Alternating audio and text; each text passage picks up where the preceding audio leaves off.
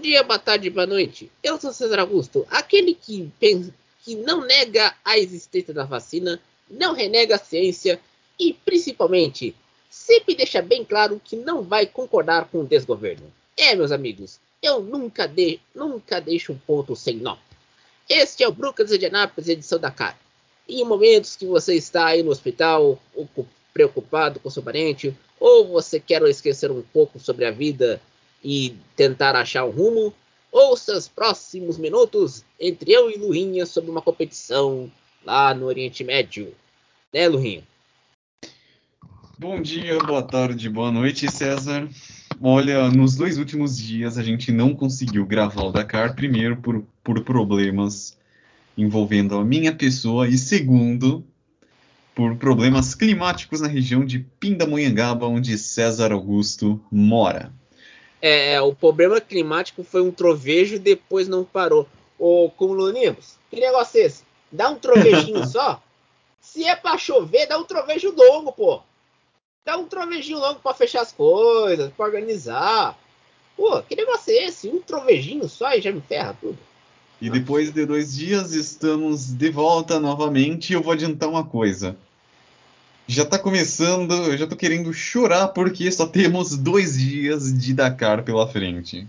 Mas dois dias que você está feliz porque você está fazendo algo que você queria fazer há muito tempo e não teve uma oportunidade. Isso que é o mais importante. Sim, sim. Lembrando que no último, no último que a gente gravou, eu, eu prometi a mim mesmo que esse ano eu ia voltar a acompanhar Rally, o WRC e o Dakar. Além do Extreme E, claro. Que ah, mas, mas, mas daqui a algumas semanas teremos o Rally de Monte Carlo. Sim, sim. No último final de semana, aliás, aí. Peraí, deixa eu dar uma conferida aqui no calendário, que eu já Acho falo. Que, ah, já vai ser, já vai ser não nesse, mas no próximo final de semana. É verdade, no mesmo final de semana das mil milhas. Das mil milhas do Brasil lá em Interlagos, que este que vos fala estará na transmissão do High Speed. No mesmo final ah, de semana teremos o ah, WRC Monte Carlo.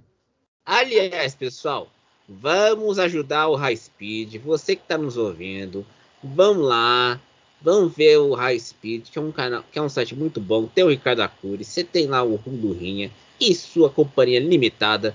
E aí que a gente já elogiou aqui um grande cara, o Matheus Pucci, que também trabalha pra caramba. Vamos lá. Como não comentamos ontem, ficamos dois dias sem... Ficamos, acho que foi só um dia sem gravar. Foi a só gra... gente... É verdade que a gente gravou. Gravou hum. no eu falei que dos meus problemas, só que a gente gravou depois, muito bem lembrado, a gente não gravou ontem. Olha só, eh, o... voltei a trabalhar e meu cérebro já tá indo pras cucuia. Não, filho, você tá. Uma coisa você tá trabalhando para pagar as contas. Isso não é um indo para as cucuias, é uma responsabilidade social. Você está movimentando a economia de mercado. pensa bem, pensa bem nisso. No estágio de ontem, que foi entre Al-Adimi e Al-Adafazir, tivemos o estágio 9. Nas motos, quem venceu foi José Inácio Correno Cornejo Florimo, seguido chileno. pelo chileno, seguido pelo Kevin Benavides e Rick Brabeck terceiro. E tem uma questão que foi divulgada hoje. Diga. O Benavides já anunciou que esta é a sua última Dakar que ele vai disputar nas motos.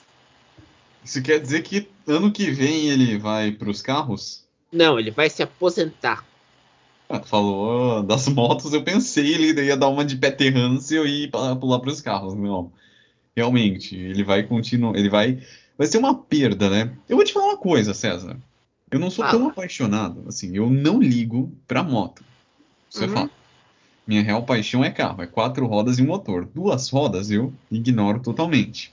Uhum. Mas verdade seja dita. A categoria das motos ela é extremamente indispensável para o Dakar. Então, quando a gente vê nomes aí como Toby Price, o Kevin Benavides, o Cornejo Florimo e muitos outros, são pessoas que tu, tu fala e tu vê e fala. Esses caras aí têm o dom da coisa e eles fazem o Dakar ser o que é. Então, não podemos, em hipótese alguma. Aliás, a gente só tem a lamentar aí a, a aposentadoria do Benavides, mas, acima de tudo, devemos devemos agradecer, né? Porque podemos acompanhar aí o grande Kevin Benavides em ação. É, e ele tem que lembrar que Nage, eu acho que ele é um dos grandes pilotos, o esporte motor argentino, fora das quatro rodas e do um motor. Sim, ali, aliás, não é. Eu vou, os patriotas de plantão vão matar com o que eu vou falar aqui.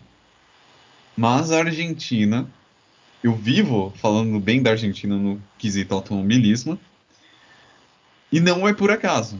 Porque tu vê que a Argentina conseguiu se desenvolver bem pra caramba, tanto no asfalto quanto na terra. E tem que lembrar que algum, até algum tempo atrás a Argentina sediava a etapa, uma das etapas do WRC. Sim, sim. O Chile também sediou.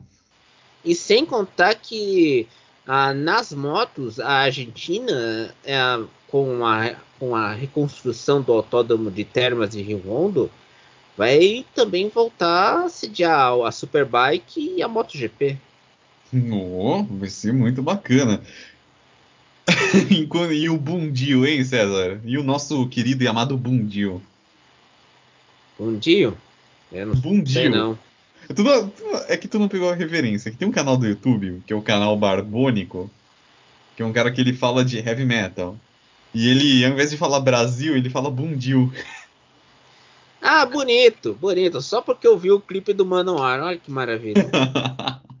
Mas tudo bem, tudo bem. Voltando ao estágio de ontem, nas, no ontem, nos carros, Genial de Villiers vence a primeira pela Toyota. Não, aliás, para mim o, o, o ápice do estágio ontem foi que a Toyota fez hat-trick na geral. Fez, fez. E o Otia ter, foi terceiro ontem. Henk Lattegan em, em segundo e a Otia em terceiro. Aí vamos pro estágio dos UTVs. Para você acha? Os UTVs. O Aí que tá. Os irmãos Goscal estão fazendo festa. Porque o Marek está em primeiro. Venceu ontem, está ontem. O Aust Jones e o Gustavo Gugelmin estão em segundo. E o Michel Goscal está em terceiro. E o Lupe está em quarto. Foi quarto na especial de ontem. Nas nos caminhões não, temos, não, não temos surpresa. Aí está a grande Kamaz. Eduardo Nikolaev primeiro, Dmitry Sotnikov em segundo e a surpresa Matin Masik em terceiro, que é o piloto tcheco da Tratra. Ô César, eu vou te falar uma coisa. Fala. Uma coisa que eu andei pensando aqui.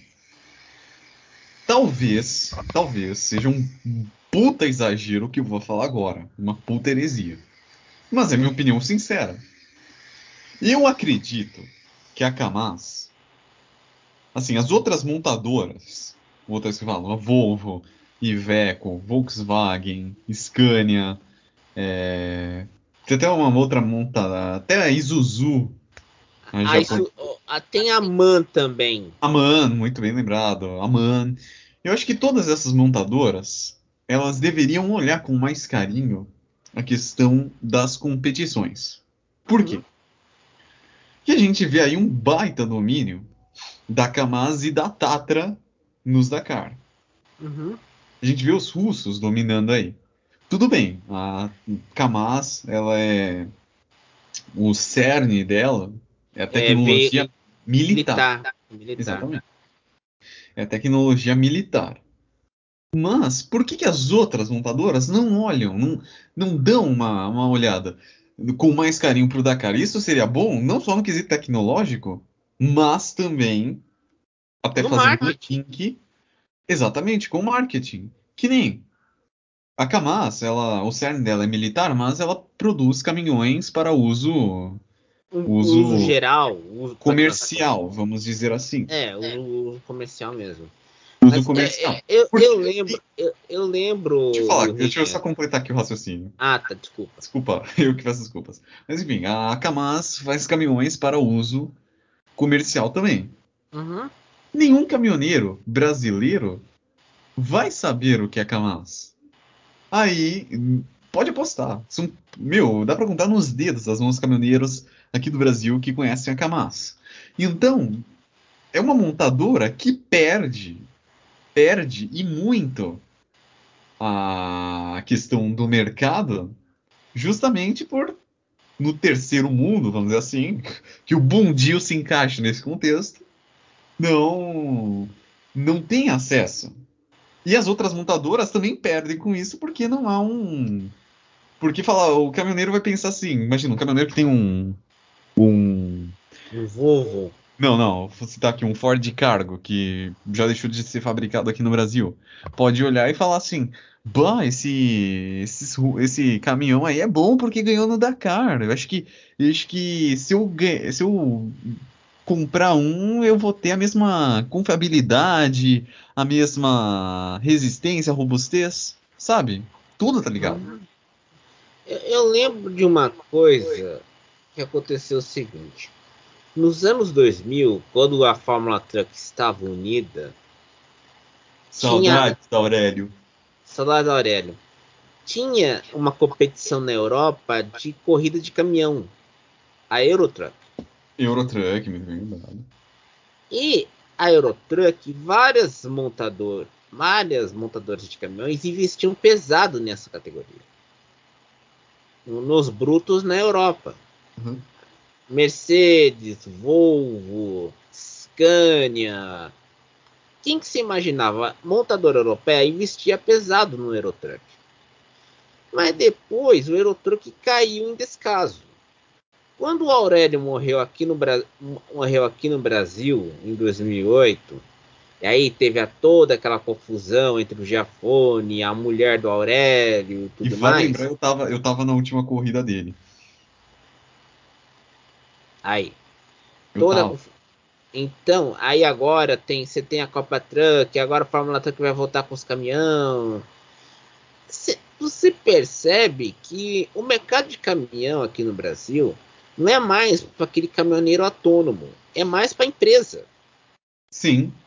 Tá mais para empresa. E as empresas, vamos pensar assim, querem comprar um caminhão europeu que seja apto para o serviço de entrega. Não é mais aquele caminhão americano tipo os Piribari, aqueles americanos grandões, que o, que o caminhoneiro vai lá, compra. Você tem lá uma, uma cabine grande para você deitar, você tem uma geladeira, um ar-condicionado. Caminhão americano só vende nos Estados Unidos. O caminhão mesmo pesado que vende no mundo inteiro é aquele caminhão mais europeu, a Isuzu na Ásia e o Kamaz nos países da antiga União Soviética. É, é, é um mercado fragmentado. E aí, vamos lá. Vamos pensar aqui. Se uma americana, uma montadora americana, decide criar um caminhão para o Dakar com o intuito de ter vendas para o mercado de caminhões comerciais, mas aquele caminhão comercial que, que não é aquele grandalhão que você vê lá na, no filme Transformers é um caminhão de cara chata. Ou no final do Velozes e Furiosos 1, né?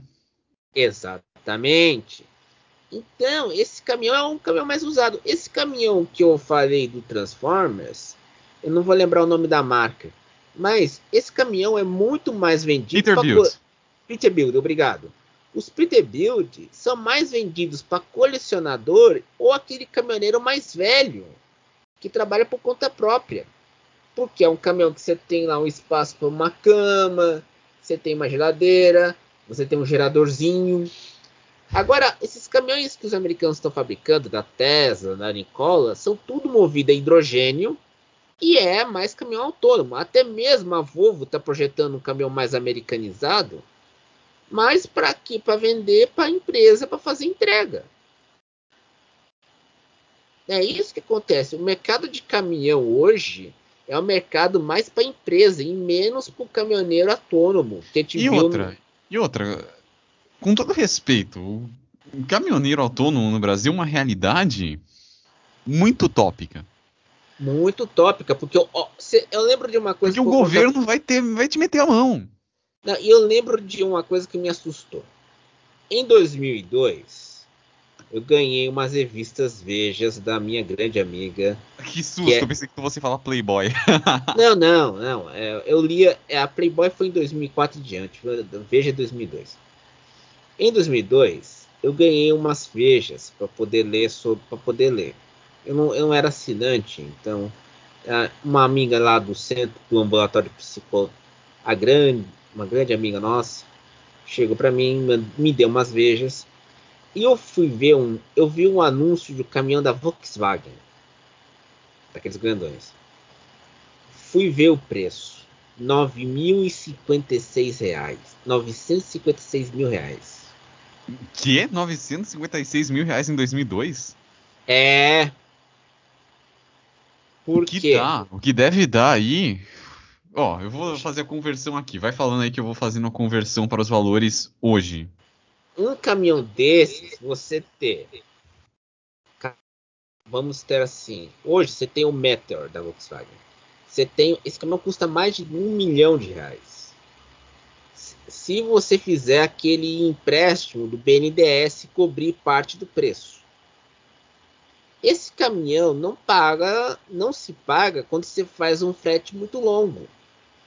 Você lembra, vamos lá, vai lá num posto de gasolina no- no- na estrada.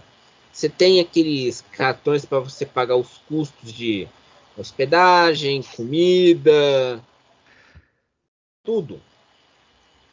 Esse caminhão não se paga.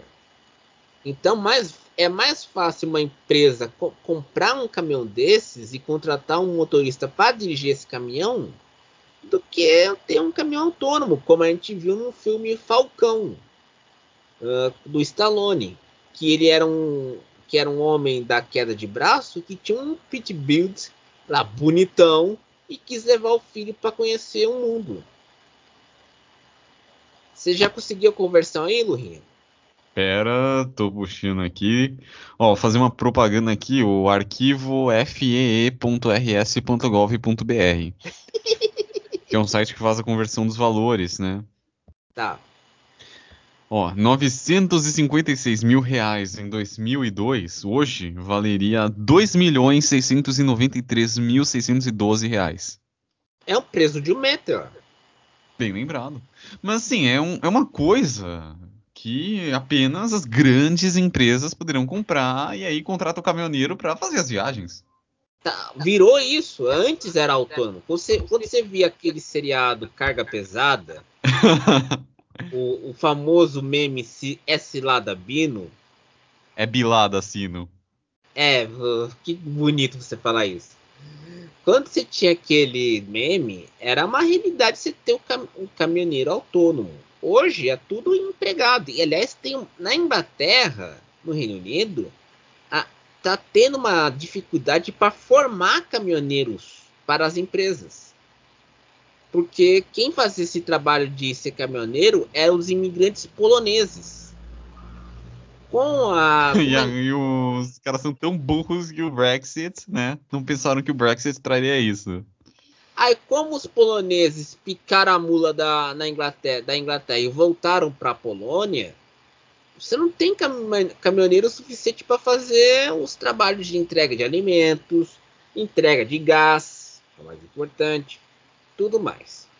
Aí, meus amigos, depois desse momento siga bem caminhoneiro, vamos voltar para o estágio de hoje, que foi entre as cidades de o estádio de hoje foi em, tudo em Vadir Ad Davasir, ou Vadir. Vazid, vadi, vazid, opa, opa, opa, tô me confundindo legal aqui. Vamos lá, de novo, de novo, rebobina a fita.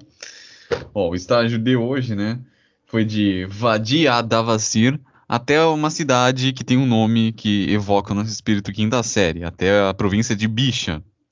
Inclusive, ontem, no High Speed, a gente tava, eu tava fazendo a live, eu, o Ricardo, mais o Pedro e o nosso queridíssimo amigo Danilo Marangoni.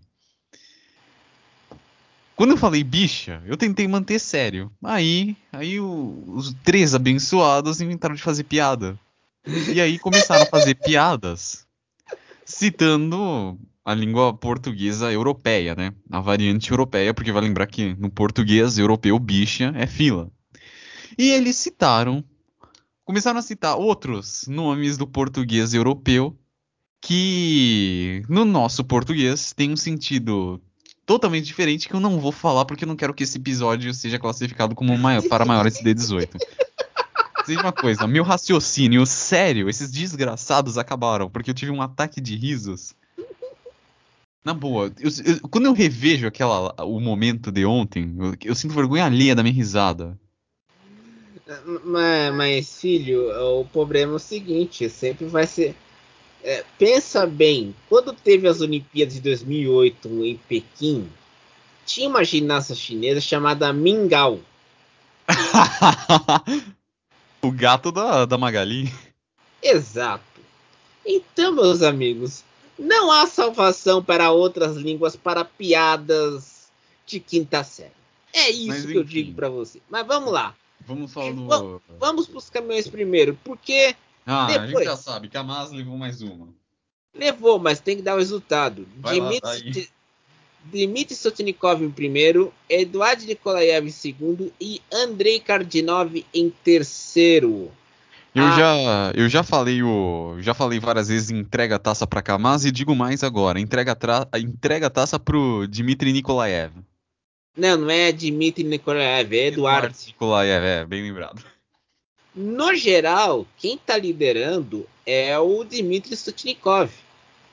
Ele tem uma punição de um minuto, mas a vantagem dele para o Eduardo Nikolaev é de 10 minutos e 18 segundos. E o Nikolaev tem uma penalidade de 2 minutos. O Shibalov está em terceiro com é, uma, uma, uma desvantagem para o Sutnikov de 44 minutos e 27 segundos, uma penalidade de 1 minuto. E Andrei Kardinov está em quarto com, a penal, com uma desvantagem de 1 hora 49 segundos e 19 49 minutos e 19 segundos. Uma penalidade de 3 minutos. A, que, a posição de melhor do resto é do Janusz Van Kasteren, da Roy Iveco, que tem 2 horas e 30 segundos, 30 minutos e 19 segundos para o grande Dmitry Sotnikov. Promessa pro próximo Dakar. Se a Kamaz não ganhar o próximo Dakar, eu juro que eu vou correr um quarteirão aqui da, da minha rua pelado. Não faça isso, filho. Não faça isso. Exatamente, eu... por isso que, exatamente por isso que eu tô falando, porque eu já sei que a Kamaz vai levar o próximo também. Não, eu, eu, eu, vou contar uma história para você. Na minha formatura do, cole, do colegial, eu fui para casa. Meu, eu fui, formei no instituto, terceiro ano, fui para casa.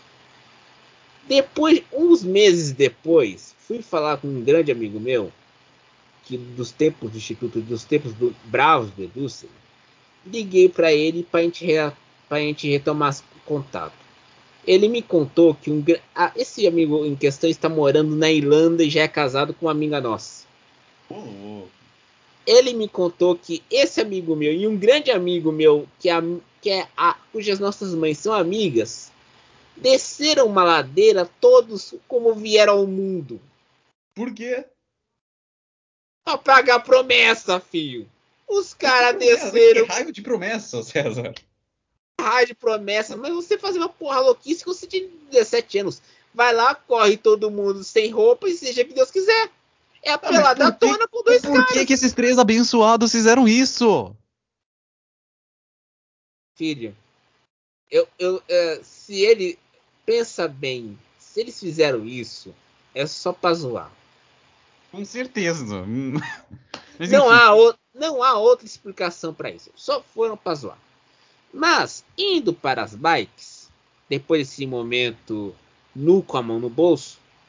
Sonic, ah, né? Pelado de tênis. Exatamente. Nas motos, no geral, quem está liderando André Van Beveren, da Yamaha, seguido pelo Pablo Quintanilha, no geral, segundo lugar chileno, com a diferença de 5 minutos e 15 segundos, E Sunderland em terceiro, com uma diferença de 5 minutos e 59 segundos para o Van Beveren. Matias Alckmin 4, com uma diferença de 8 minutos e 24 segundos para o Beveren. E o Juan Barreda Bort tem uma diferença de 8 minutos e 47 segundos, com a penalidade de 3 minutos. Mas hoje, no estágio, na especial, quem venceu? Toby ele. Price. Toby, Toby Price venceu pela primeira vez. Não, e convenhamos, eu acho que essa vitória para ele deve valer, deve ser, valeu como um título, né? Porque depois de tudo que ele passou nos últimos especiais, que até a gente chegou a pôr a participação dele em xeque, ele e o Danilo Petrucci fizeram aí duas duas tiveram duas vitórias aí, são as, foram as Fênix do Dakar. Exato. Nos carros, aí, meu amigo, se você pensava que a Audi ia estar tá falando que. Ia, a gente pensou que eles iam entregar a paçoca, mas não. Hoje, no especial, Stefan Perterhansel venceu a especial de hoje. Nossa, fizeram dobradinha com Carlos Sainz e Lucas Cruz. Quando eu fiquei sabendo disso, eu dei pulos de alegria que você não, tá, não, não imagina, César. É, e outra, a, a questão maior é o seguinte: a Audi ela está sendo elogiada desde que começou a vencer no, nas especiais. Com certeza. E, e não é um elogio só para agradar os diretores da Audi, não. É um elogio mostrando que mesmo com penalização pelas regras, o ATIA dizendo que as regras foram boas e jogando tudo contra, eles estão vencendo tanto com Peter Hansel, com o Sans e com o Matthias Ekstrom. Os três pilotos já venceram uma especial, pelo menos, da carne.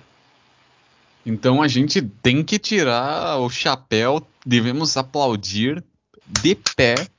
Ó, eu também vou fazer isso. O que a Audi tem, tem feito. E aí, e como eu falei, essa participação deles que eu vivia colocando em xeque, que eu via falando que poderíamos considerar um fracasso, pode esquecer. A Audi foi uma. renasceu aí no meio desse Dakar. E se o pessoal lá de Ingolstadt levar a sério é, esse programa, com certeza vão entrar com carro competitivo para 2023. É, e no geral, a Tia está em primeiro na Toyota mas tem uma diferença de 32 minutos e 40 segundos para Sebastian Loeb. Da Ou Bahrein, seja, Loeb encurtou a distância, hein? Encurtou. Encurtou a distância e aí entra o seguinte. O Loeb, essa disputa ao Atia e Loeb, se um carro quebrar ou se perder numa especial, pode, vai ser aniquilada. Por quê? O Atia nos últimos especiais tem ido mal. Essas vitórias da Audi têm ajudado o Loeb a diminuir a diferença para o ATA. E não é só o Loeb, não. Você tem também a equipe privada da Toyota, que é a equipe do saudita o Yazid Al-Haj, que está em terceiro lugar. E está é. dando. Fala. Eu vou ser bem sincero assim, até colocando o meu lado torcedor no meio. Eu tô com o coração dividido. Por quê? Minha torcida, assim, eu fico torcendo partes pro Nasser ao Atia porque eu sou um fã incondicional da Toyota Gazoo Racing. Eu falo em todas as divisões, WEC, é, WRC, WRC, é, a IMSA Michelin Pilot Challenge, o a Super TC 2000 Argentina. Eles vão entrar na Turismo Carreteira a partir dessa temporada 2022.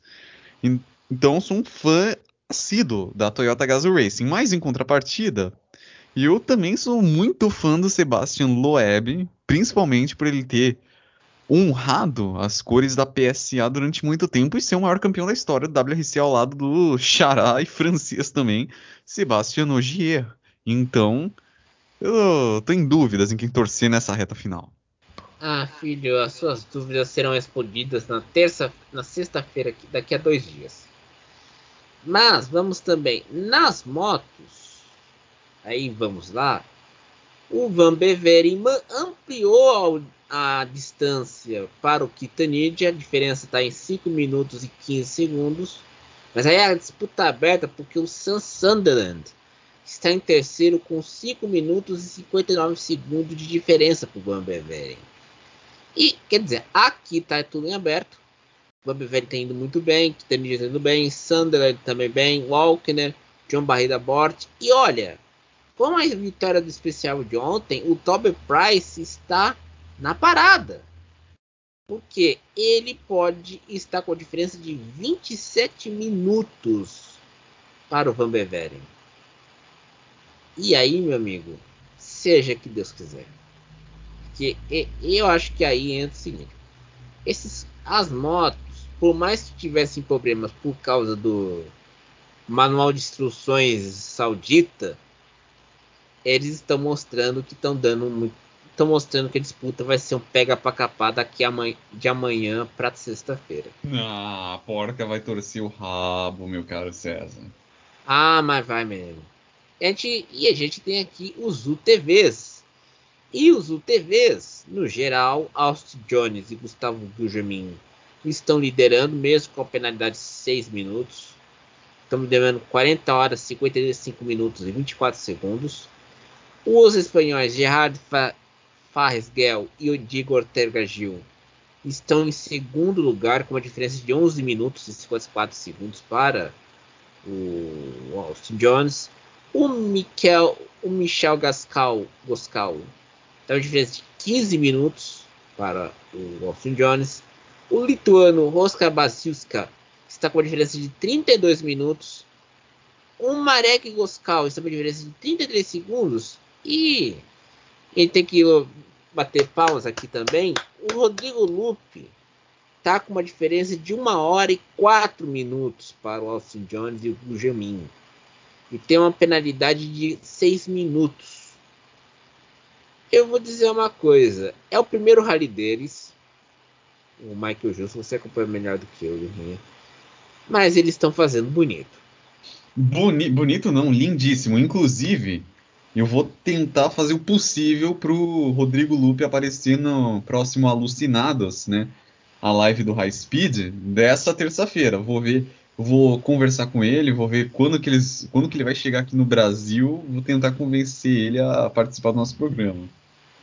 O programa aqui toda terça-feira no High Speed. Às nove da noite, eu e Ricardo Arcuri e Pedro Sim. Rodrigo a gente apresenta com um convidado do meio do automobilismo.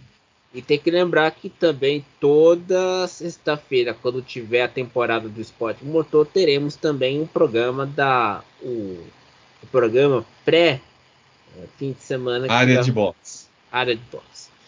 Mas aí, meus amigos, como não há surpresa na Kamaz, eu vou dar os resultados na, no geral. E dos primeiro... quadriciclos também, eu esquecendo. Ah, sim. Mas primeiro nas, nos caminhões. Que hoje tivemos vitória brasileira. Calma, calma. Nos caminhões, Dmitry Sutnikov em primeiro. Eduardo Nikolaev em segundo, com diferença de 10 minutos e 18 segundos. Anton Shibalov em terceiro, com diferença de 44 minutos e 26 segundos. Andrei Cardinov em quarto, com diferença de 1 hora e 49, segundos, 49 minutos. E Janos Van Kasteren com a diferença de 2 horas e 33 minutos. Isso nos caminhões. Nos quadriciclos, vamos ver aqui. E a, o primeiro lugar é o Alexander Giroud com, um tempo de 42, 42 horas 21 minutos e 1 minu, 21 minutos e 1 segundo. O Francisco Maneiro em terceiro com a diferença de 45 horas 4 minutos e 33 segundos, 32 segundos. O Camilo Wisniewski em terceiro com a diferença de 2 horas 51 minutos e 46 segundos. Zedenek Tuma da Bart Racing está com a diferença de 7 horas, 33 minutos, 3 minutos e 56 segundos. e tem uma penalidade de 30 minutos. Marcelo Medeiros, o brasileiro, está em quarto, com a diferença de 22 horas, 29, segundos, 29 minutos e 31 segundos. E no estágio de hoje, Medeirãos venceu com um tempo de 4 horas, 11 minutos e 4 segundos do Rinha. É orgulho demais. Outro cara que a gente merece aplaudir, aliás, os brasileiros são nesse Dakar estão fazendo, não estão fazendo bonito, estão fazendo lindo. Como também, esquecemos de citar aqui o Marcelo Tilha Gastaldi, Cadu Sax, que hoje cara em 23 na geral. Uhum. E a gente, vamos dizer assim, temos a cidade de Bihar. Eu não vou falar o, o a pronúncia Essa correta. pronúncia certa, Bihar. Não, eu, eu, eu tive que falar Bihar para não falar a pronúncia correta, para não dar piada de quinta série, filho. Você tem que ter essas taquitana na mente. Tu tem um jogo de cintura que eu vou te falar, César. Eu fico impressionado. Obrigado. A cidade de Bihar, que você vai você vai conhecer amanhã, quando ficar a venda aquelas, aquelas matérias nos sites de esporte motor de tua preferência, vai ser um estágio igual o Riad Riad, um estágio dentro da cidade, dentro da região. E eu tô vendo aqui a rota, eu vou ver aqui a rota.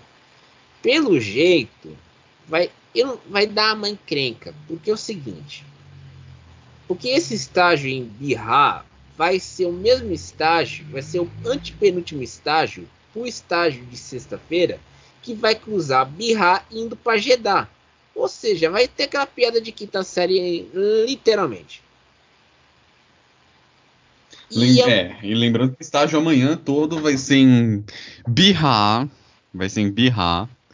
Uhum. Estágio aí que promete ser, para mim, o mais difícil, que vai separar os meninos dos homens. Ah, melhor, é... melhor de todos, né, nesse penúltimo capítulo do Dakar 2022, que promete ser aí 501 quilômetros de muita sinuosidade, montanhas e pedras. É, e eu tô vendo aqui o mapa, uh, eu não posso falar aqui que eu estou pensando em mente pelo formato do mapa, porque se eu falar, eu, a gente vai pro 18, porque literalmente não, parece. Não, não. não, parece aquilo, mas não vou falar. Tá, parece uma banana. Não, não, é outra coisa que fica entre as pernas de outra uma pessoa do sexo feminino. Se você me ah, entende. Grita Garbo. Exatamente. Mas parece mesmo, cara.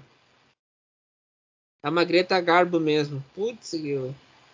Que entendeu? Entendeu que não entendeu, graças a Deus. É, se, é dane-se. Mas aí, meu amigo, depois vamos fazer piada com esse negócio. Não dá. Eu tô falando, coloca o Dakar em um lugar onde não tem nome para fazer duplo sentido, pô. Mais um motivo pra gente falar, pra eu apoiar a ideia do Dakar na, no deserto de Gobi. Ai, deserto de Gobi é melhor colocar na Mongólia. Que Mongólia. Hum, também. É, a Mongólia tem deserto. Tem aqueles caras que cantam que, aquelas músicas bonitas. Tem uns camelinhos. É frio. É tudo deserto. E tem aquelas estadinhas que são as melhores para séries de como ser o pior motorista na pior estrada do mundo. Que você assiste. Então, então, meus amigos, depois dessa, só nos resta encerrar essa edição do Brook de Indianápolis. Voltaremos amanhã com o estágio em Bihar e depois temos estágio na sexta-feira, o último estágio Bihar Jeddah. Então, bom dia, boa tarde, boa noite.